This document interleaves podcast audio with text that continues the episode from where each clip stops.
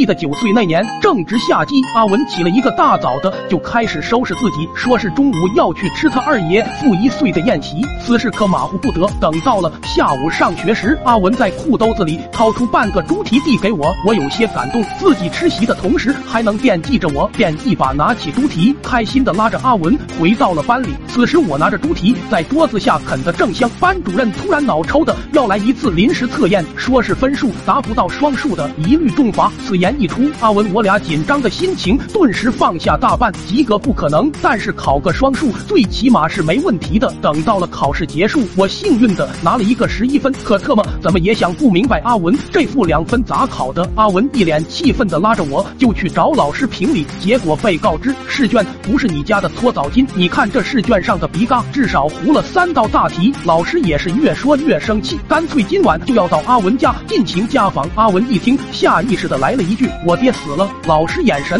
灼灼的看着阿文，阿文明显心虚了，指着我道：“不信你问棍子。”我刚想说上午还特么在我家搓麻将呢，可嘴里的肉香还没有散去，毕竟吃人嘴软，硬着头皮说了声是。老师也不再难为阿文，便让我俩先回了教室。结果刚到下课时，老师悄悄拉住我，问阿文爹怎么死的。我脑瓜子嗡嗡的，开始瞎编乱造，说阿文爹为了搭救落水儿童不幸遇难。老师被我说的眼泪都落下来了，说什么今晚无论如何都要去祭拜一下英雄。我特么傻了，跑到教室找阿文，就开始商量对策。幸好阿文爹娘去看望生病的姥姥，晚上不回来。等到了下午放学后，我俩急匆匆的冲到阿文家，搭建了一个临时的供桌。阿文还悄悄。的把二爷的小木盒也拿了过来，一切大功告成之后，我俩就坐在桌子前等候着老师的到来。随着时间的推移，天色渐深，我俩也是靠着睡着了。此时不远处的一条山路上有两个黑影一前一后的溜达着，俩人走了一段路之后也是无聊，索性俩人开始有一句没一句的闲聊着。老师说：“这位大叔，